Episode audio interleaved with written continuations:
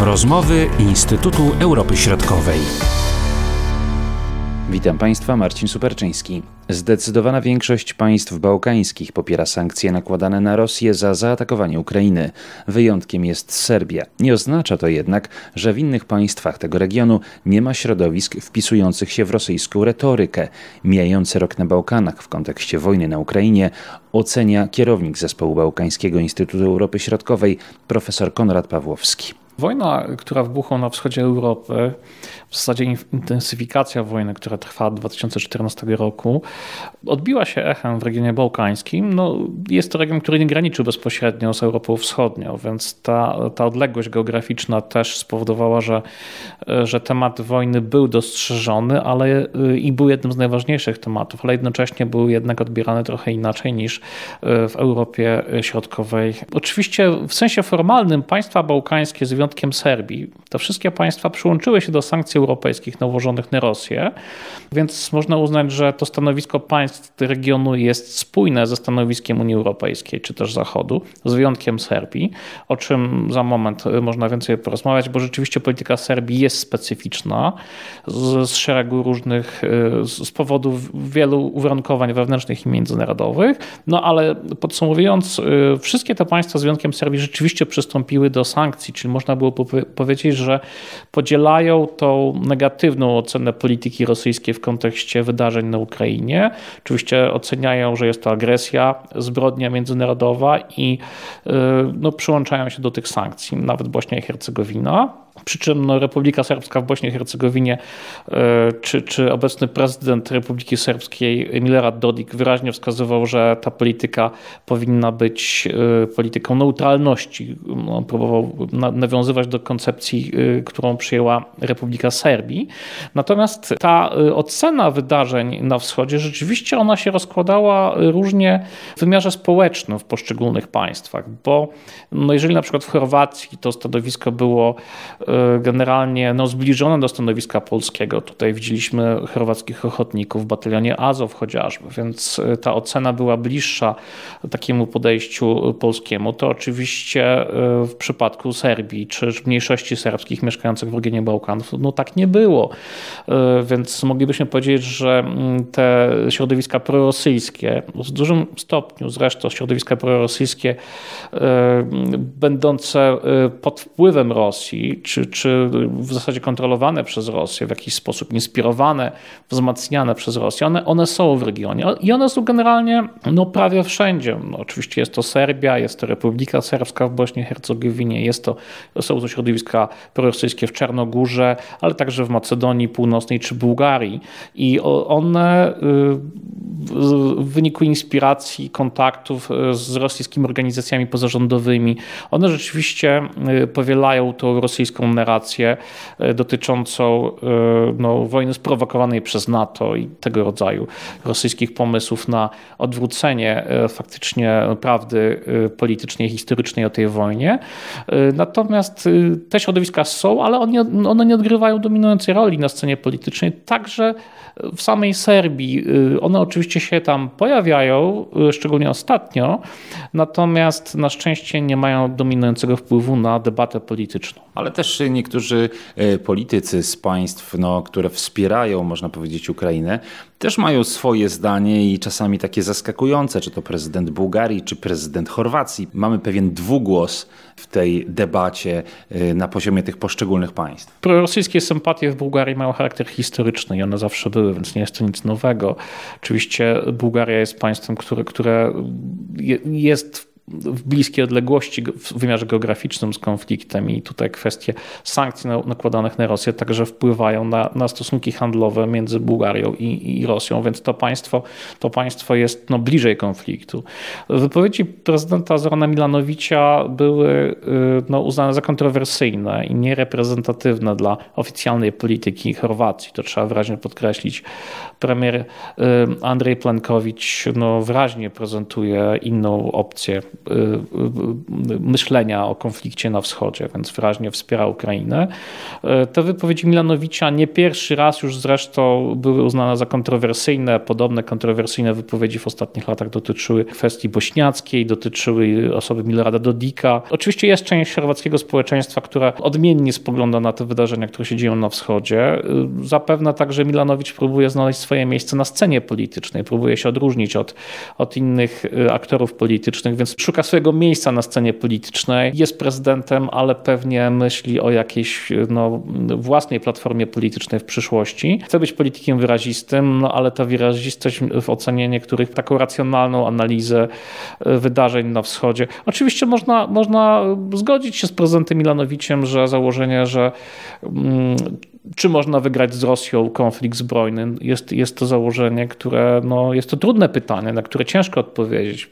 Ta jego polityka, ta jego wizja w zasadzie, którą próbował przedstawić, wynikała z tego, że, że z Rosją trzeba się dogadać. W jakimś sensie jest to, jest to myślenie, któremu, któremu racjonalności nie można odmówić. Natomiast niektórzy, podkreślam, odrzucają takie stanowisko, uznając, że w tym momencie przede wszystkim trzeba wspierać militarnie Ukrainę, wzmocnić jej szanse obrony. Na ile wojna y, na terytorium Ukrainy może wpłynąć na destabilizację Bałkanów. To jest ta obawa, która, która się pojawiła wraz z intensyfikacją konfliktu. Oczywiście nikt nie wiedział, że ta wojna potrwa tak długo. No, były przypuszczenia, że, że konflikt się roz, rozciągnie w czasie, ale y, zapewne y, jednak oczekiwania, że ta wojna zakończy się szybciej, powodowały, że, że tematy bałkańskie nie były na, na początku najważniejsze, jeśli chodzi o kwestię wojny na Ukrainie. Natomiast teraz widzimy, że przedłużający się, przedłużający się konflikt zbrojny faktycznie i także zakulisowe wpływy rosyjskie obecne w regionie.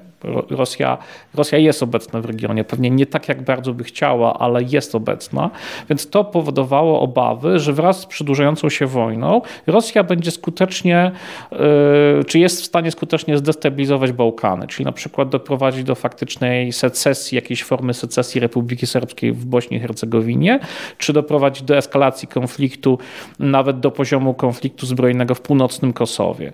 Więc te obawy się pojawiły, one nie były bezzasadne, natomiast z uwagi na obecność y, polityczną, ekonomiczną, ale pewnie dzisiaj przede wszystkim militarną obecność Zachodu, czyli misji EUFOR y, w Bośni i Hercegowinie, misji KFOR, misji natowskiej w Kosowie, ta potencjalna destabilizacja no, została zatrzymana, bo, bo te wysiłki rosyjskie dotyczące właśnie zdestabilizowania, one były widoczne w istocie.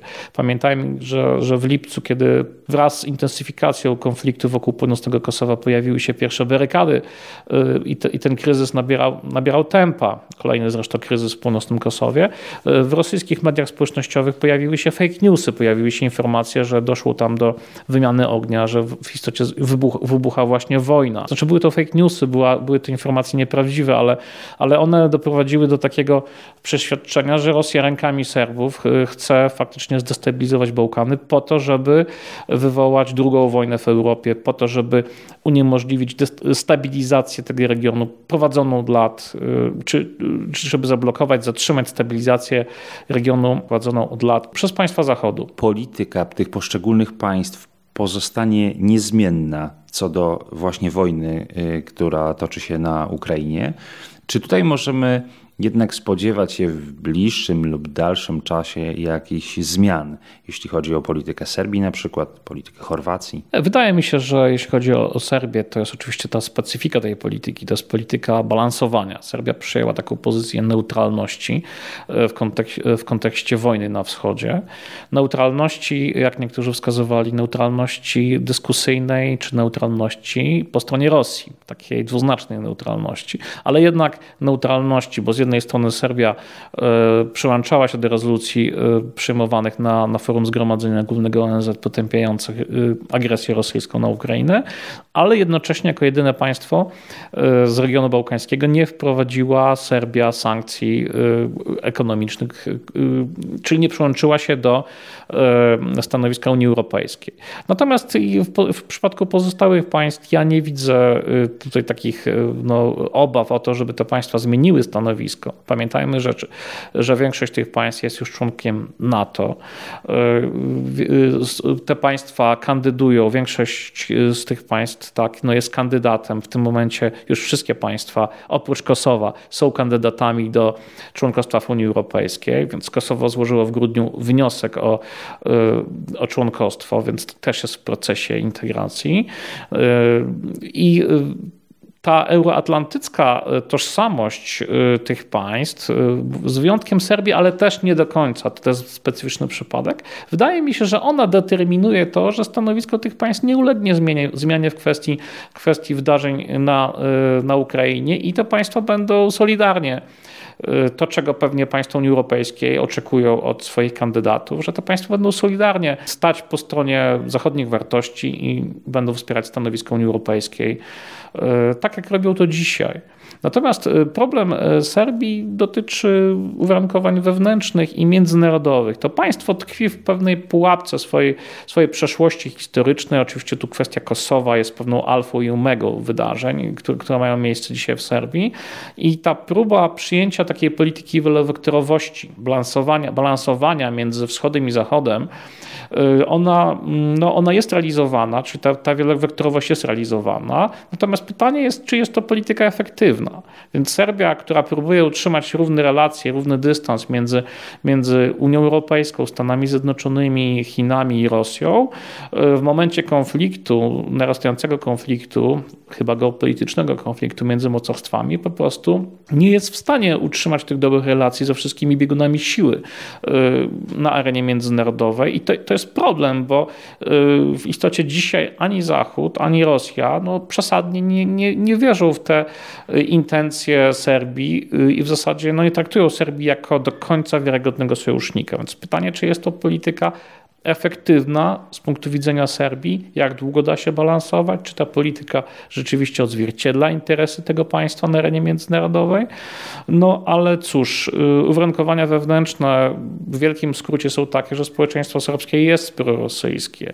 Te traumy powojenne dotyczące no, też no, to przeświadczenie, że, że Zachód y, był wrogiem Serbii w latach 90. Mówię o, o wojnach, y, wojnach które miały miejsce na obszarze pojugosławiańskim, czyli Chorwacja, Bośnia, Hercegowina i wreszcie, wreszcie Kosowo, że Zachód i NATO tutaj były przeciwnikami Serbii. To myślenie dalej jest obecne i powoduje, że wielu Serbów e, no, bardzo e, albo neutralnie, albo negatywnie ocenia w istocie rolę Zachodu, także we w wydarzeniach, które mają obecnie miejsce na, na Ukrainie. Oczywiście wynika to z tego, że, że Serbowie są bardzo podatni na rosyjską propagandę w mediach y, i serbskich, i serbskojęzycznych mediach rosyjskich, które, które w Serbii y, są, są obecne. Mówię tutaj o Sputniku, czy też o Russia Today ale nie tylko. I media internetowe typu Telegram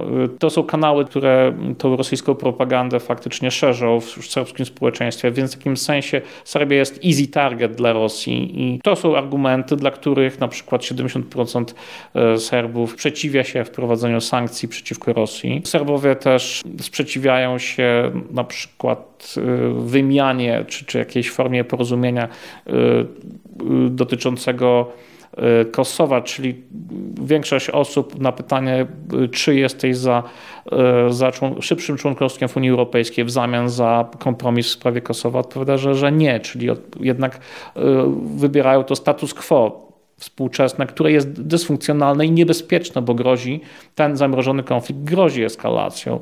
Szczególnie, że, że y, Rosja, jak powiedzieliśmy, ona jest obecna y, w północnym Kosowie w jakimś wymiarze, czy próbuje za pomocą tych środowisk, y, nacjonalistycznych środowisk serbskich, które, które są w Serbii, które zresztą współpracują z takimi samymi środowiskami rosyjskimi. Rosja próbuje destabilizować sytuację. No powiedzmy na szczęście Najczęściej jest tak, że prezydent Vucic kontroluje, kontroluje także i te środowiska, więc y, nie jest być może największym demokratą na Bałkanach, ale, ale jest sprawnym politykiem, więc y, jest gwarantem stabilności i dlatego Zachód w dalszym ciągu stawia na Vučića, czego nie rozumie demokratyczna serbska opozycja, twierdząc, że ceną, ceną stabilności na Bałkanach jest faktycznie kontynuacja no, semidemokratycznego czy też autokratycznego systemu władzy w Serbii, ale to jest już część polityki wewnętrznej. Mówił profesor Konrad Pawłowski, Marcin Superczyński. Do usłyszenia.